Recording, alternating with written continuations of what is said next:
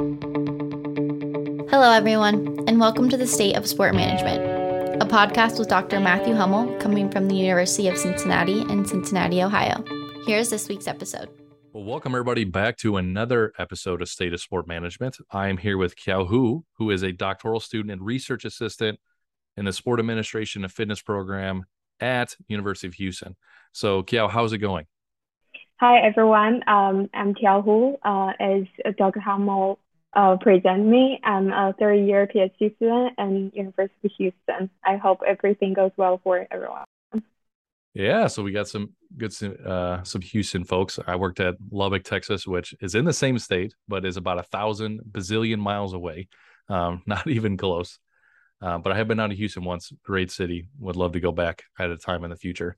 Um, but to kind of give some background, I had posted on the I think it was a NASSM listserv with mm-hmm. a list of podcast recordings that I've done, so other people could see what those resources were. And I had a handful of people that reached out with some ideas, and um, Cal probably had the best idea and something that I should have done a while ago. But we have a number of international students in or pursuing their PhD in sport management. And I can't imagine the process of coming to the United States and trying to assimilate, integrate, learn a new culture and processes, also while trying to do your PhD, which has a, biz- a whole bazillion things you have to learn to do for the first time in your life. And but we have so many folks that are kind of going through this process i think it was so important to kind of talk through this.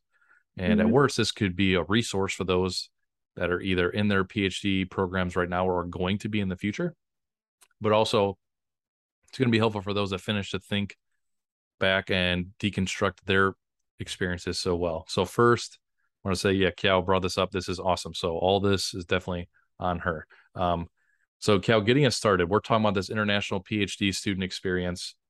Let's start with this process for choosing a PhD. So, you've decided that you want to do this. Like, what were what are mm-hmm. factors that you're looking at, either within the states or other countries, potentially to try to find the best fit for you? Um, thank you. Um, I just want to be say that I appreciate what you have said and then value the idea of kind of cover experience for PhD and international students here because uh, I felt like as a matter of fact, people actually care about our experience and then um, try to include us as much as possible. So I appreciate that intention. And then for the process for choosing a PhD program, it goes back to um, I actually started here for my master's degree and for management in University of Georgia. And then for the PhD it's a little bit situational because by the time I graduate, it's 2020, it's spring in 2020. And then by that time, I had one year experience um, doing my internship in a disability sport um, organization, which called BlazeSports. I'm not sure how much our audience familiar with the concept of uh, sports for people with disability, but then that's a really mind blowing experience for me. So that's the first time I actually think about how sports can help people in this way because we always say like sports can make people happier, stronger, and then we emphasize a lot about professional athletes and you know traditional strong collegiate um, sports programs and then etc. But then I felt like I really want to dive in that area so I trying to find jobs uh, in disability sport, but I have no background as knowing like um, physical therapy, recreational therapy, and then those stuff. And then we have very few, I would say, very few programs in the United States as well um, that are opening for positions. And then COVID hit, which makes it worse. And then I was like, maybe there are other ways I can do this. So that's why I kind of start with thinking um, about disability sport promotion and um, uh, academia setting. And then I get to know programs and um, kind of a disability sport. And then also um, some um, papers that publish regarding uh, digital sport marketing. So that's where I started. It's actually pretty much um, passion driven, I think. It's like I really just want to do anything. Yeah, for sure. yeah, and I think doing a PhD going in this, you do need a lot of passion or calling, like a calling to do this. Yeah. Because it is such an arduous journey to go through this and there's so many challenges whether lack of support, bureaucracy, things that you don't foresee that are going to come up in this three, four, five year experience that it can be tough on that. Um, yeah. Now, also, I want to mention she she gave a good shout out to Mary Hums in the beginning of this. So Obviously, Mary Hums is near and dear to my heart. Obviously, on the disability sport, she's definitely one of the top scholars in the field. Um, yeah. And so, hopefully, Mary's going to take a chance and listen to this, and we'll reach out. But um, now coming to the like coming to a new country and starting your education, like thinking mm-hmm. specifically about the U.S. Like because that's your experience, kind of go through that process. So you you've chose University of Houston. We submitted you submitted all that stuff. Like take us through those first couple weeks or whatever the acclimation period of just even just kind of getting your bearings about figuring out what to do and all that stuff.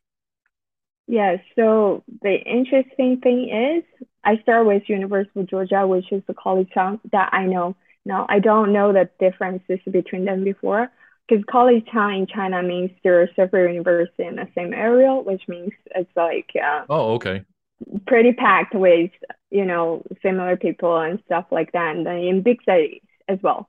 But here it's very different. When we talk about University of Georgia and the University of Houston, now I kind of know like the vibes are very different, and then the way we so as uh, a Chinese students, we always start up with um, try to find out people through you know group chat that we normally would have a student group chat in each university normally because we have enough population in the United States for education, I think.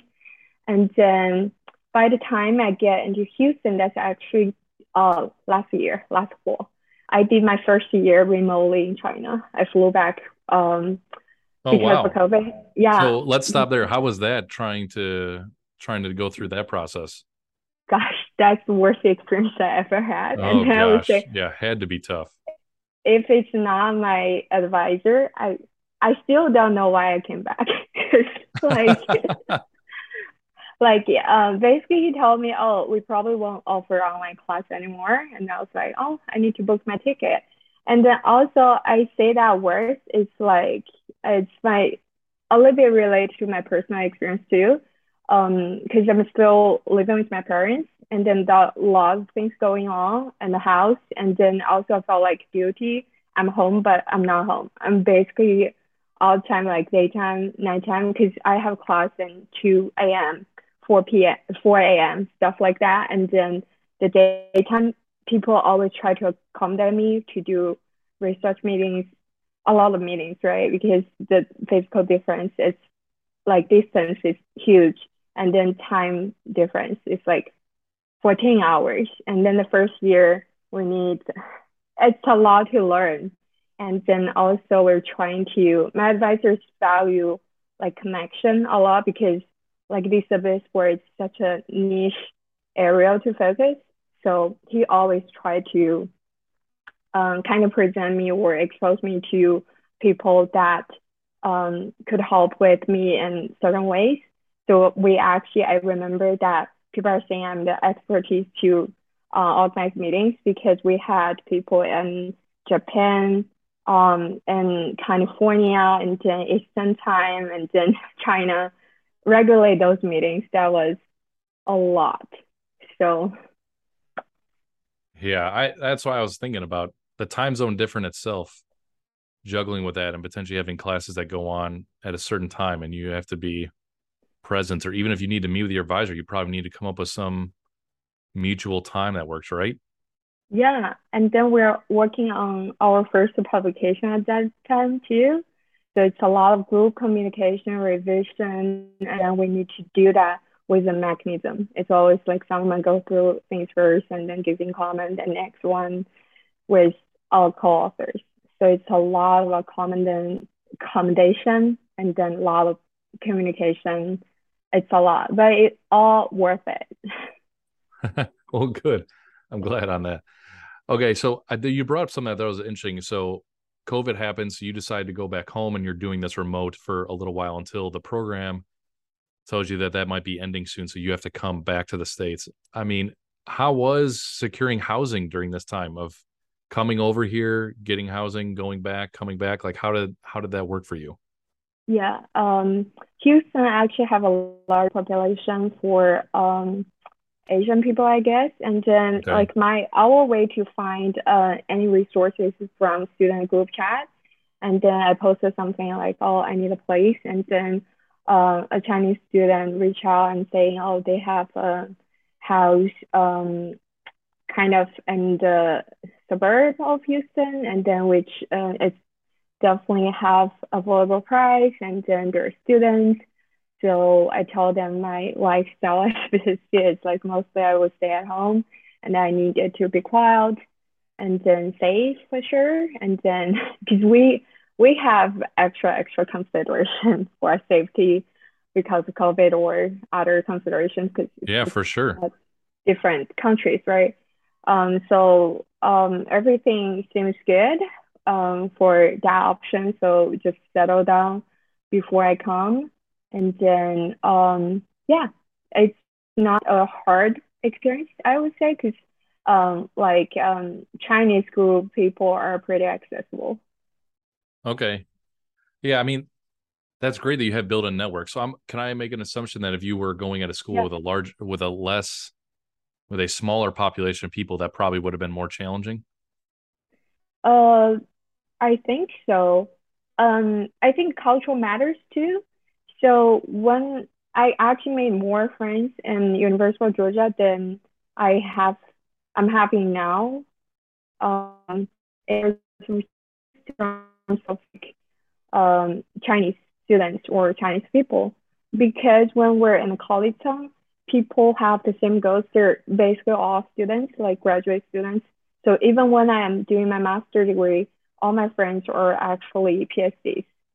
But yeah, when I came to Houston, most people there are for work, and then many people end up um, having their bachelor degree, and then they're fine to find a job or just work in Houston because there are many opportunities providing them. They like my roommates are in business and account, accounting, and then it seems like pretty easy for them to find an internship and jobs. So the diversity Houston has are actually it's very interesting. It's actually harder for me to make those social connections. But then the kind of chat groups or the information to find your people is kind of easy. So okay, interesting. Now thinking about higher education, like when you're in school, there is certain processes, like there's the bureaucracy of higher education, I guess would be a good way of saying this, where there's yeah. certain things that either you kind of have to learn how that works, like you don't really know, like you like as simple as could get a parking ticket where do i even go to pay this parking ticket to as simple as you might have to teach and now you have to get a key for a classroom and where do i even get a key? How do i sign up for classes? Like what were some of those things that you had to kind of learn on the fly to figure out how to operate as a student and then who potentially were your resources to help figure out like okay where do i go to do this or do that thank you for mentioning that because there's just so much detail things that make me recall because I definitely experienced um, have more different types of experience in University of Houston, and then resources wise, um, I think I rely a lot on my advisor.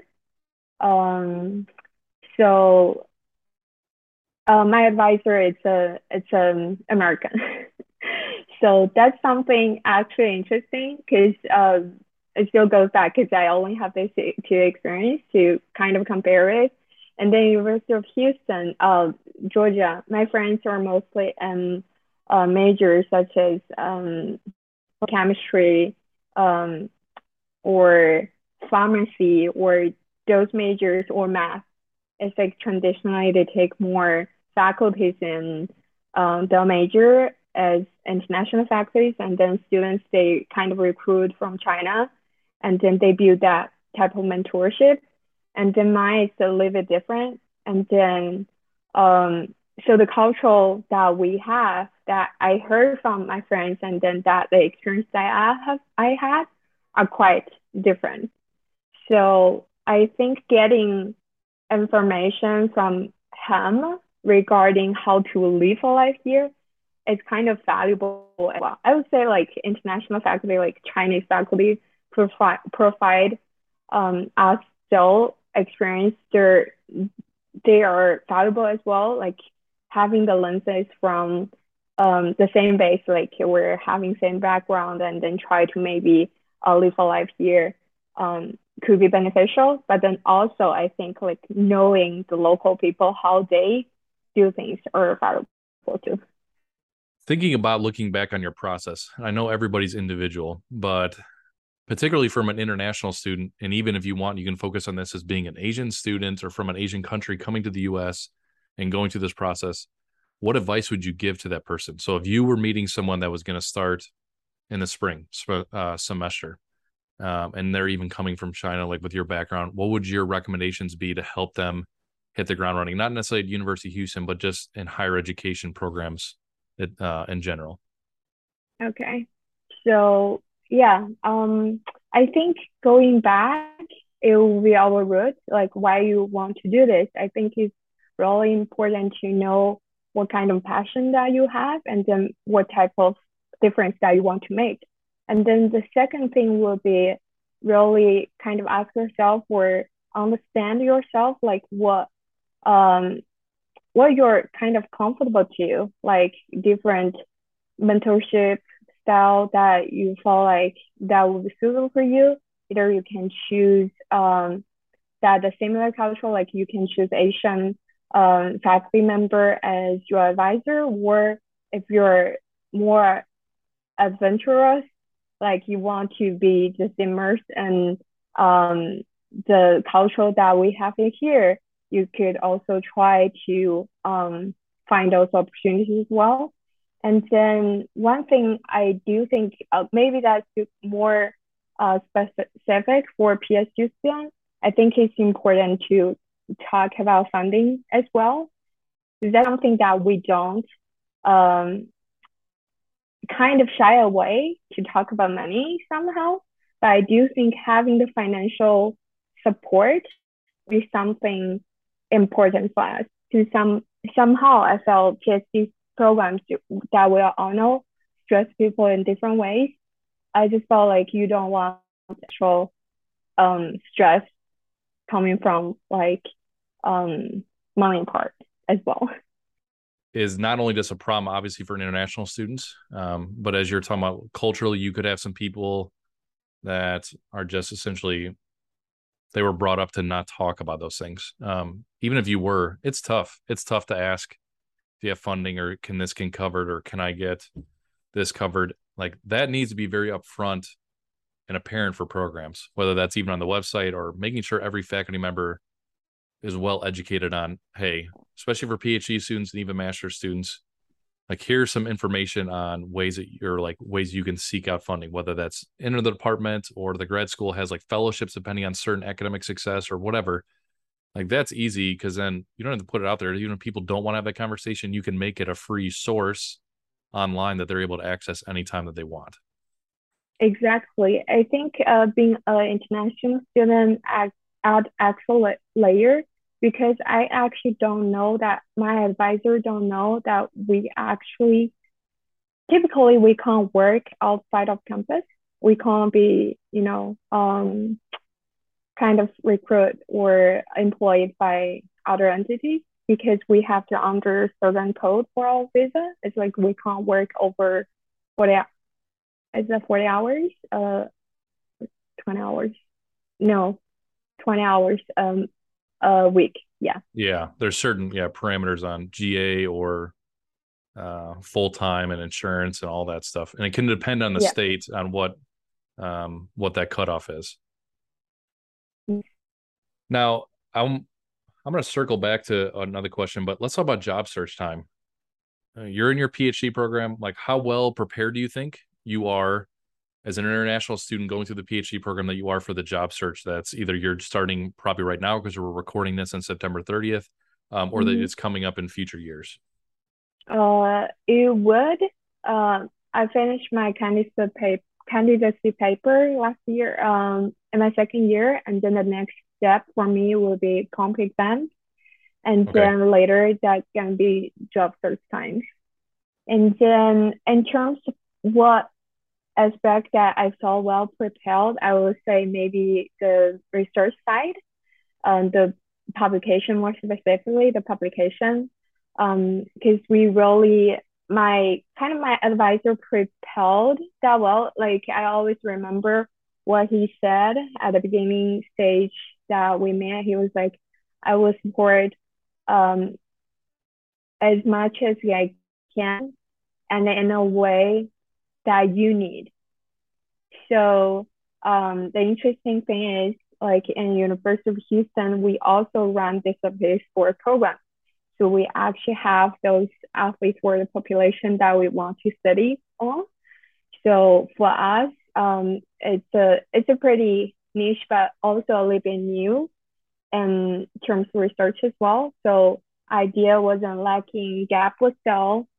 So I would say there are and then we both share the same passion in this.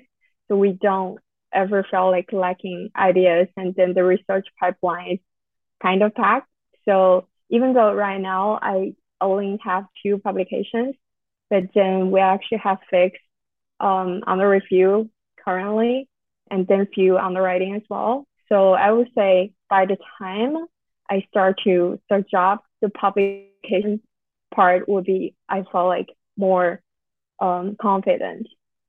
And then also the mentality wise, I think that's important too. Maybe at the stage of my life, and then I know what I really want to do. So for a PhD life or a life as a faculty, um, kind of in the United States or in higher education, I kind of felt like I'm mentally prepared for that part too. Um, I think those are the two parts that felt important, but then also felt well propelled.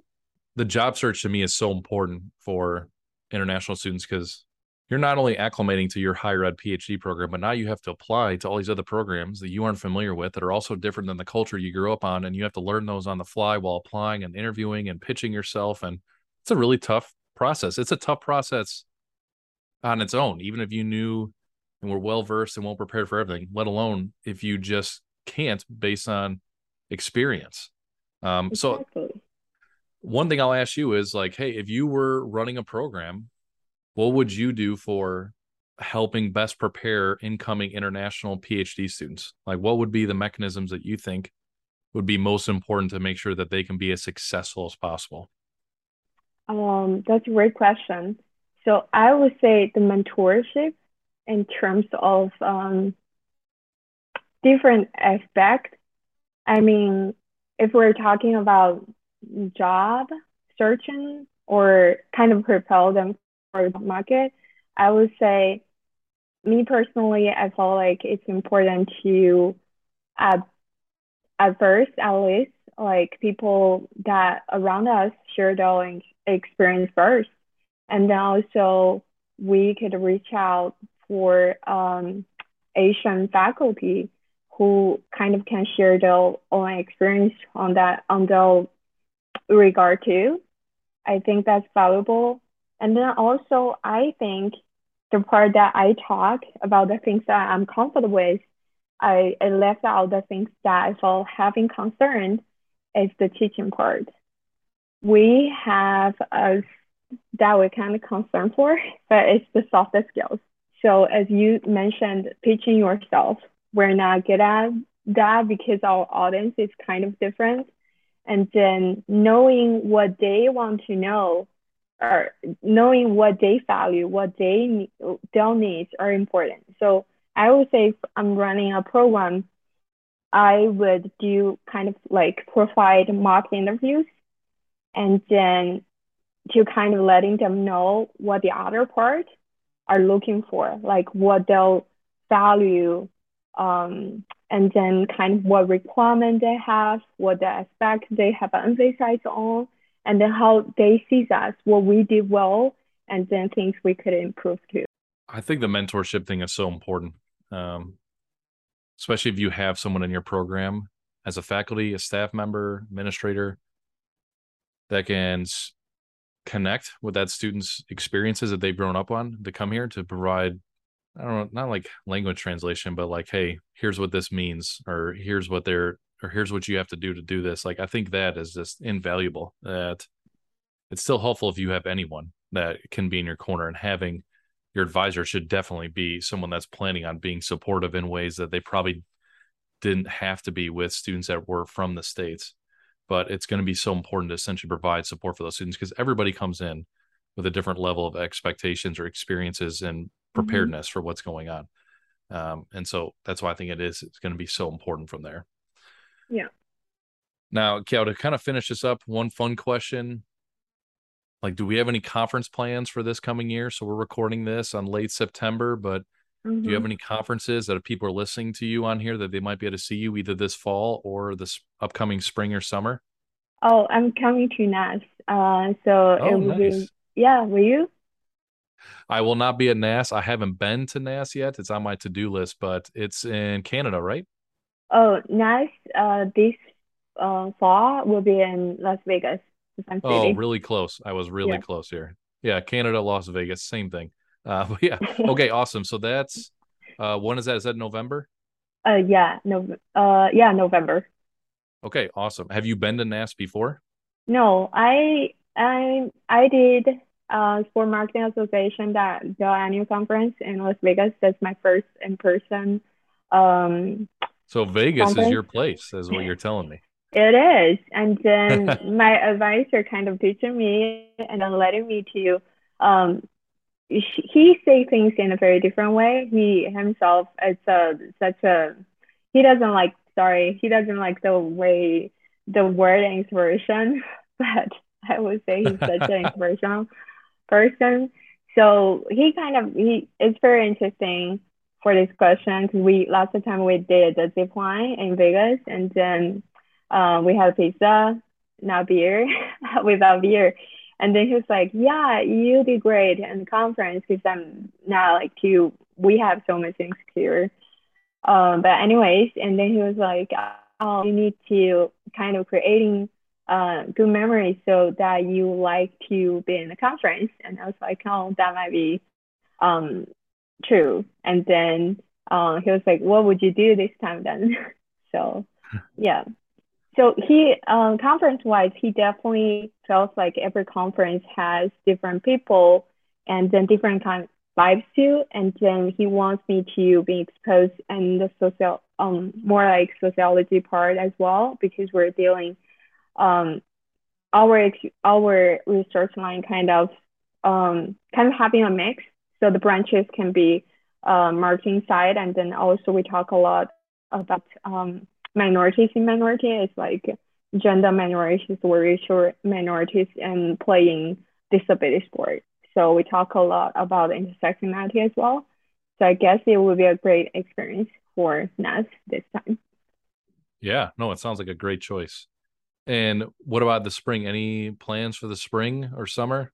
I think uh, we probably would write up something for NASSM uh, okay. as well. Yeah, because he's in Canada. I have never been to Canada, and then I really miss travel.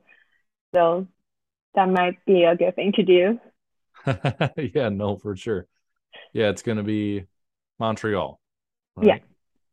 Yeah. Okay. Yeah. I I've been to the Ottawa NASSM. I've been to Western Ontario NASSM. Uh, I'd miss Vancouver NASSM, but yes, it's going to be a great experience. I hear great things about Montreal. And NASSM's call, we're recording this again late September, so it should come out maybe next week. Mm-hmm. So it'll it'll be time to yeah start figuring out what the what the plans are to submit to NASSM. Yeah, um, I think yeah we definitely have these things working on. Yeah, looking forward to that. Will you be though? I know I am maybe that I'll be at NASSM. If I will be there for sure, hit me up. Um, but I will be going to CSRI, which is like a college sport focused conference that will be in the spring semester. I don't think I have anything for the fall. And then I might be going to NACDA, which is very college sport administrator heavy, very practitioner conference. It's a big conference. Mm-hmm. And that's going to be going on in the summer, like June, July ish, I think. And that's going to be, I think, in Orlando. They usually go to some very family friendly, sometimes Vegas, sometimes Vegas, Orlando. They try to mix it up with those. But NASS is definitely on my list. I definitely got to get there. Um, some other good conference, SURLA, which is very law focused, but with disability sport, there's lots of law mm-hmm. applications. Sometimes you see some good disability sport research there as well. But NASSM should have at least some good stuff. But yeah, and Mary Hums almost goes uh almost goes every uh, NASSM. So hopefully with COVID, things are looking a little bit better. She should be there. Yeah, last NASSM that we had in Atlanta, I asked his colleague. I actually worked with his um her sorry her student Nina, and then yeah, yeah um, and then they told me that um, Dr. Mary Hums would like were not comfortable traveling because of COVID, and then she really nailed technology for Zoom meetings. Now she's very comfortable. I was like, oh, haven't yeah, met her. No, yeah. Either way, we'll make sure we get you connected with Dr. Hums. But thank you, um, Cal. Awesome. I really appreciate you joining us and talking to us about this topic. Really shedding some light. I think this has been really informational for me. Um, but yeah, thanks for joining us on the podcast. Thank you. Anything I can do, please let me know. I think at the point that I send out um, the kind of feedback to you, or I actually are here, is because I do think um, international students need to have their own voice, and then that would uh, kind of benefit a mutual understanding for people that are around us in terms of like social or uh, in professional setting as well. So I think um, we need to work on that to let people understand us more as well. And then this way, people can, if people like other students or um, people, they have their concerns, we can be form of words or providing support as well. Yeah, no, that's fantastic. Awesome. All right. Well, thanks everybody for joining us for this episode of State of Sport Management. We hope you join us for the next one.